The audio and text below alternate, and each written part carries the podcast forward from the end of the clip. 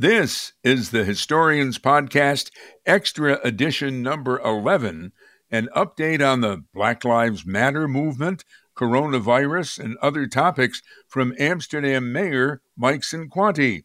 Thanks for joining us, Mayor. Thanks for having me, Bob. There was a Black Lives Matter demonstration in Amsterdam on Sunday. You spoke at it. What was your message? Um, one of you know one of uh, you know I shared concern, the same concerns that they had over the the tragedy that took place in Minneapolis. Um, you know, it, it just uh, it sickened me. I, I think it's you know it sickened everyone. I think, and uh, so you know I, I spoke about um, the, the way I felt about that, but more importantly, I spoke about the pride I had in, in, in the in the protesters and our police department, the law enforcement officials. We had uh, Amsterdam police and we had the sheriffs there, and the, the rapport that took place between the protesters and the law enforcement officials. Um, through the entire event, um, both sides treated the other side with com- tremendous respect. And when I say sides, that's really a misnomer because we, were, we really were.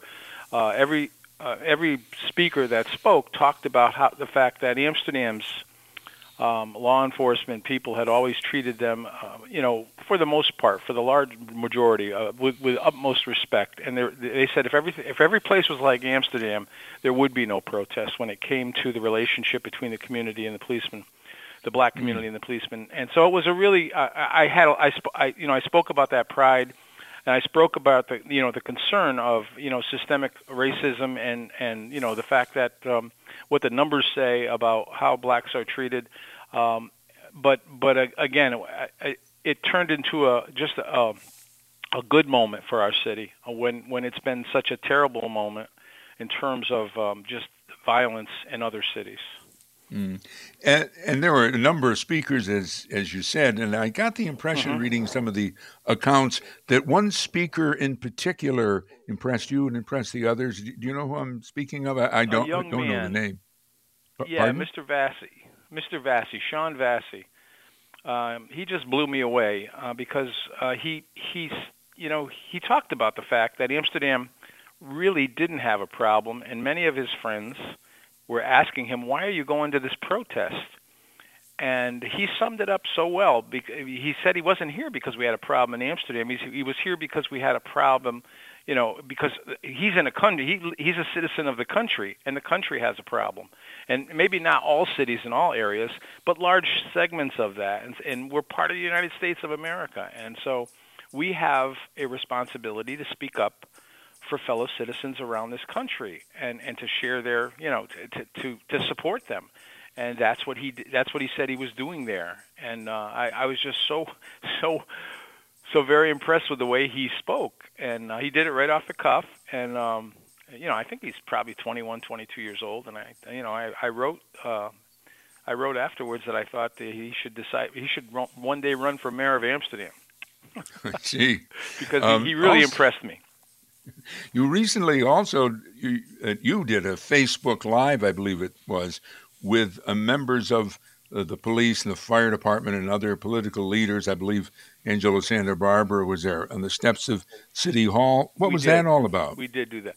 The police department said uh, approached me. Our police department approached me and said that they they wanted to make a statement uh, in support of what happened to Mr. Um, Mr. Floyd, and um, well, I'm sorry. I don't imagine they wanted to be in support of what happened to Mr. Not, Floyd. you know what I'm saying. In, in, yes. in support of the um, of the you know, you're absolutely right. Not in support of that, but in protest, uh, in respect to, in sorrow, in uh, and they did. You know, they, it, was a um, they they are just a, everyone everyone aboard abhors what happened in Minneapolis, and they they are right at uh, my the police department is right at the top of the list. They they they see it as just um, for what it was, and and they wanted to make a statement, and they and so they asked if they could do that, and and so we put together that event, and they wanted to be, and and they were joined by the entire law enforcement community in Montgomery County.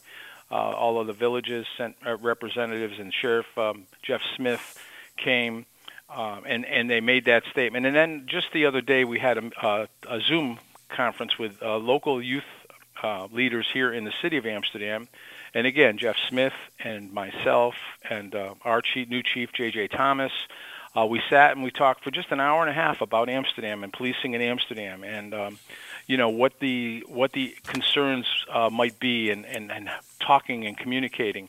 And we've decided that once a month we're going to sit down uh, as a group and we're going to talk about these things and just you know just have eyes and ears and just talk about what we think and what we feel and how we can do better. Uh, I'm so proud of our, our police department. I'm so pl- proud of the people, you know, the black members, the minority members of our community, um, and the youth of our community for wanting to, you know, treat this not not not not just protest, but actually do something positive. And, and protest to me is very positive. But in other words, follow it up with positive action to bring the to, to bring the police community, the police and the community closer, even closer together than we already are. And uh, both sides want that. And I'm just, I'm. That's why I'm so proud about the whole thing. I mean, we're, we're I think we're doing it in the right way. Now, you just um, uh, mentioned that Amsterdam now has a new police chief. Who uh, who is uh, John Thomas?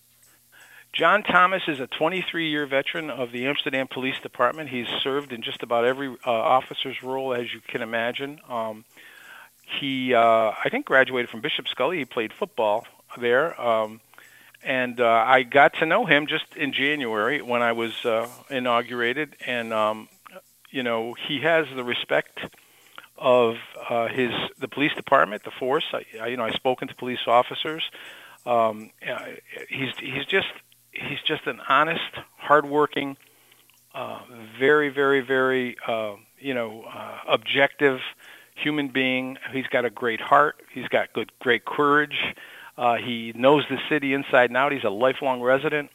Uh, and it was an easy decision for me to make him our new police chief. And, uh, you know, I'm looking forward to working with him uh, over the course of the, my, my, my term and uh, to do some great things. And as I said, uh, he, he takes the lead. Uh, he, he's the one who came to me and said he wanted to make, he wanted his department to make a public statement about what happened in Minneapolis.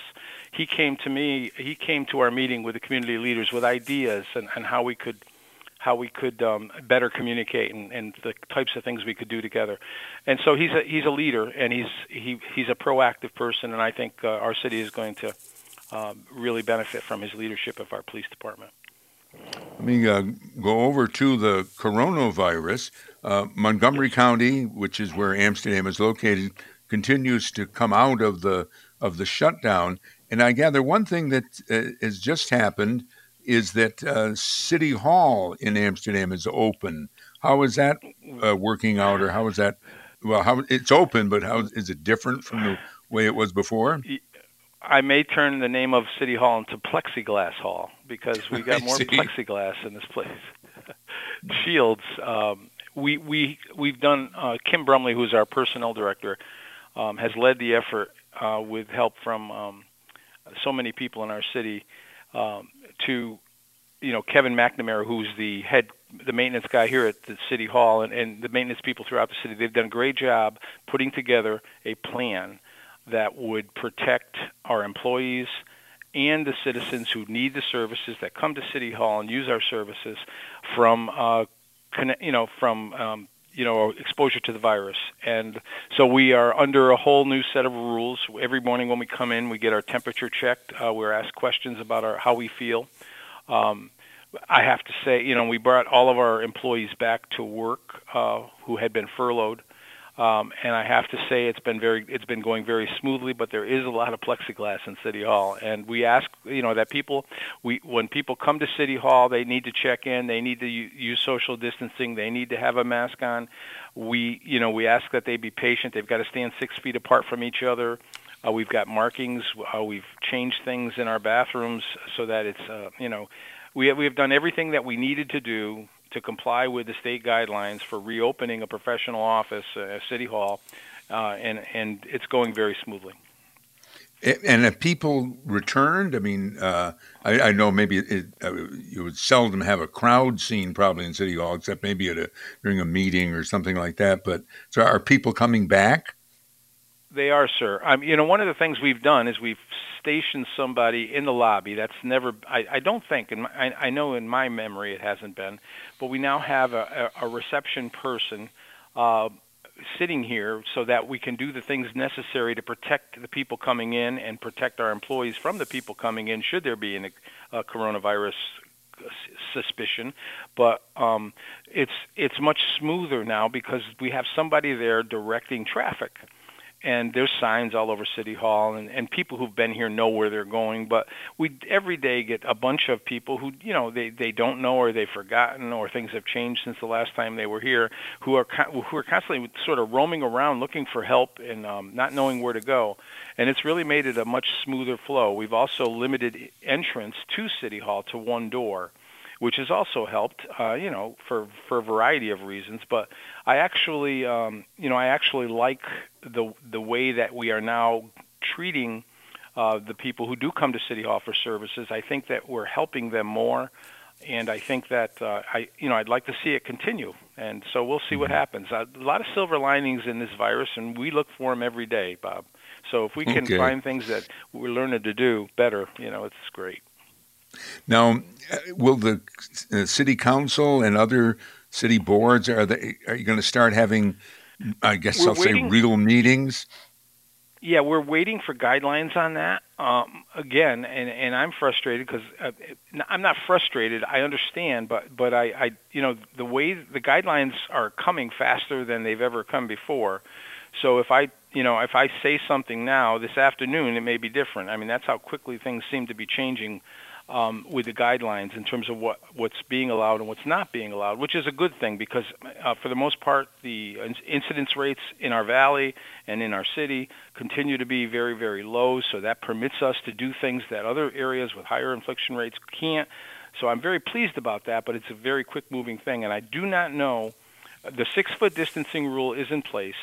Um, the but they've just let restaurants, for example, yesterday they said restaurants can now be up to 50% capacity inside, which is totally new. It, you know, and and so inside, really, inside, inside, and and they're saying that you can actually. Um, this is for uh, phase three, which is going to be in Amsterdam um, in, in the next week. Uh, and they're also saying that you can actually go to a restaurant with a group of four that doesn't have to be at the same household, and they can sit at the same table inside.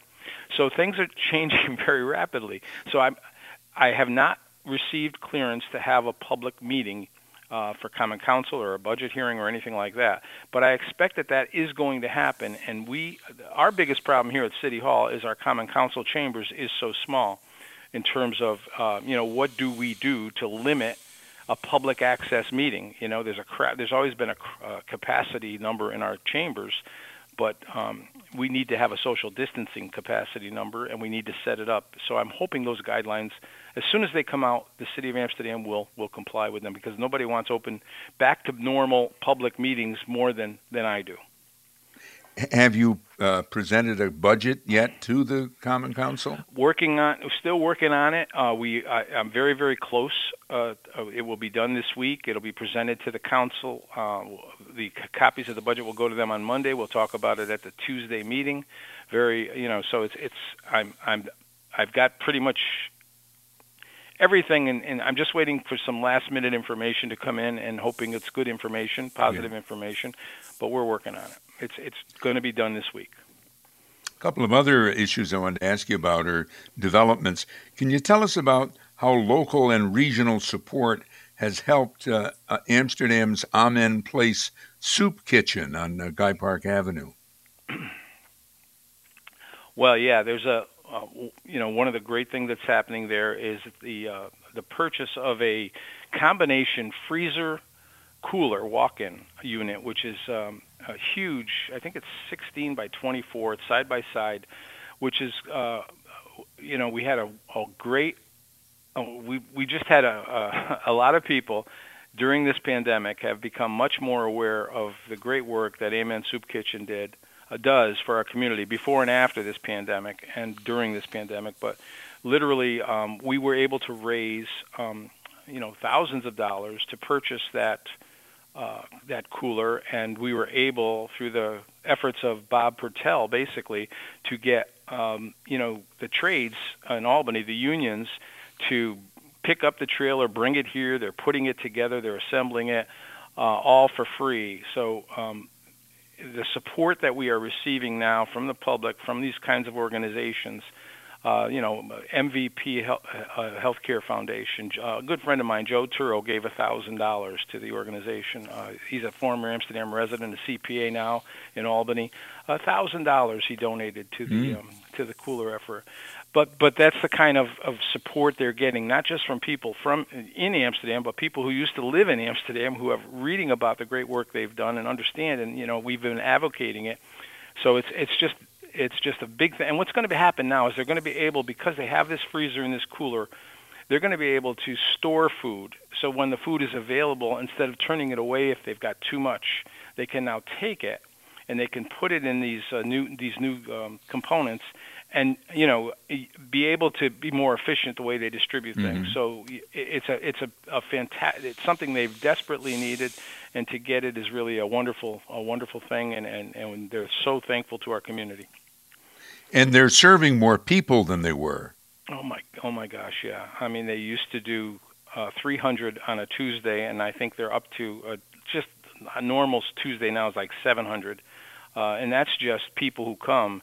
Uh, those 700 pick up food for a lot more than that, and it's incredible. I mean, Amsterdam has had three food drives. Uh, think about that. The city of Amsterdam has had three food drives in the last three months, uh, and you know, distributing to thousands of people um, uh, food. Um, it, it's incredible the amount of food that is being distributed, and the need, the need for that food during this pandemic. Uh, it's so, uh, you know, it's it's incredible.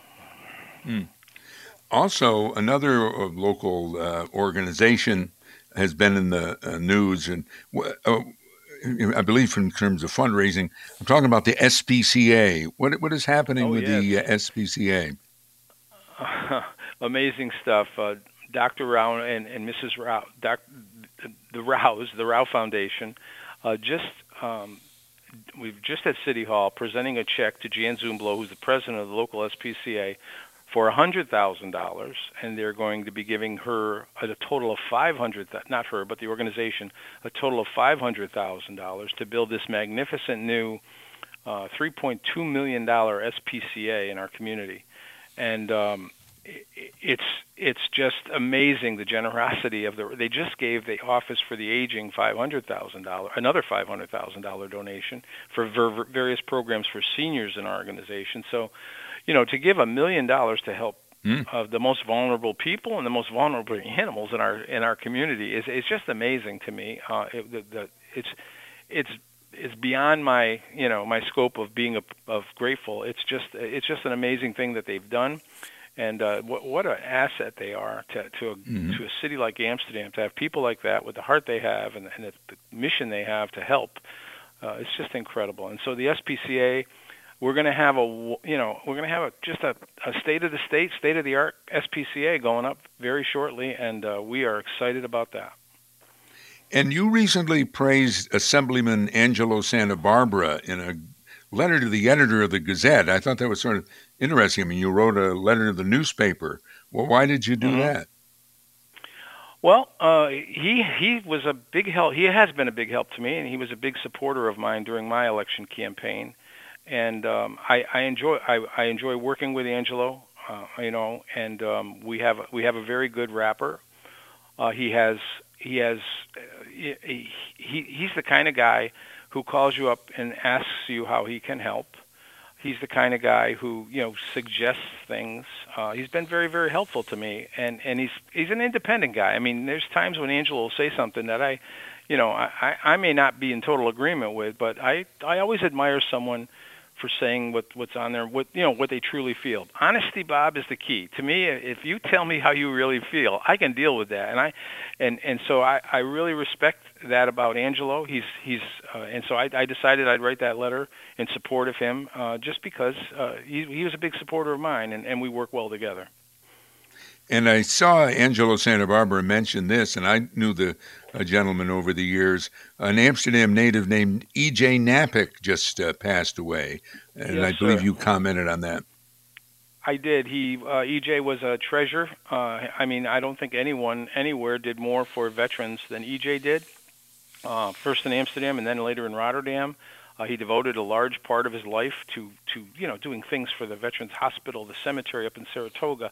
You just you when when someone the unfortunate thing is when someone dies, their story gets told too late.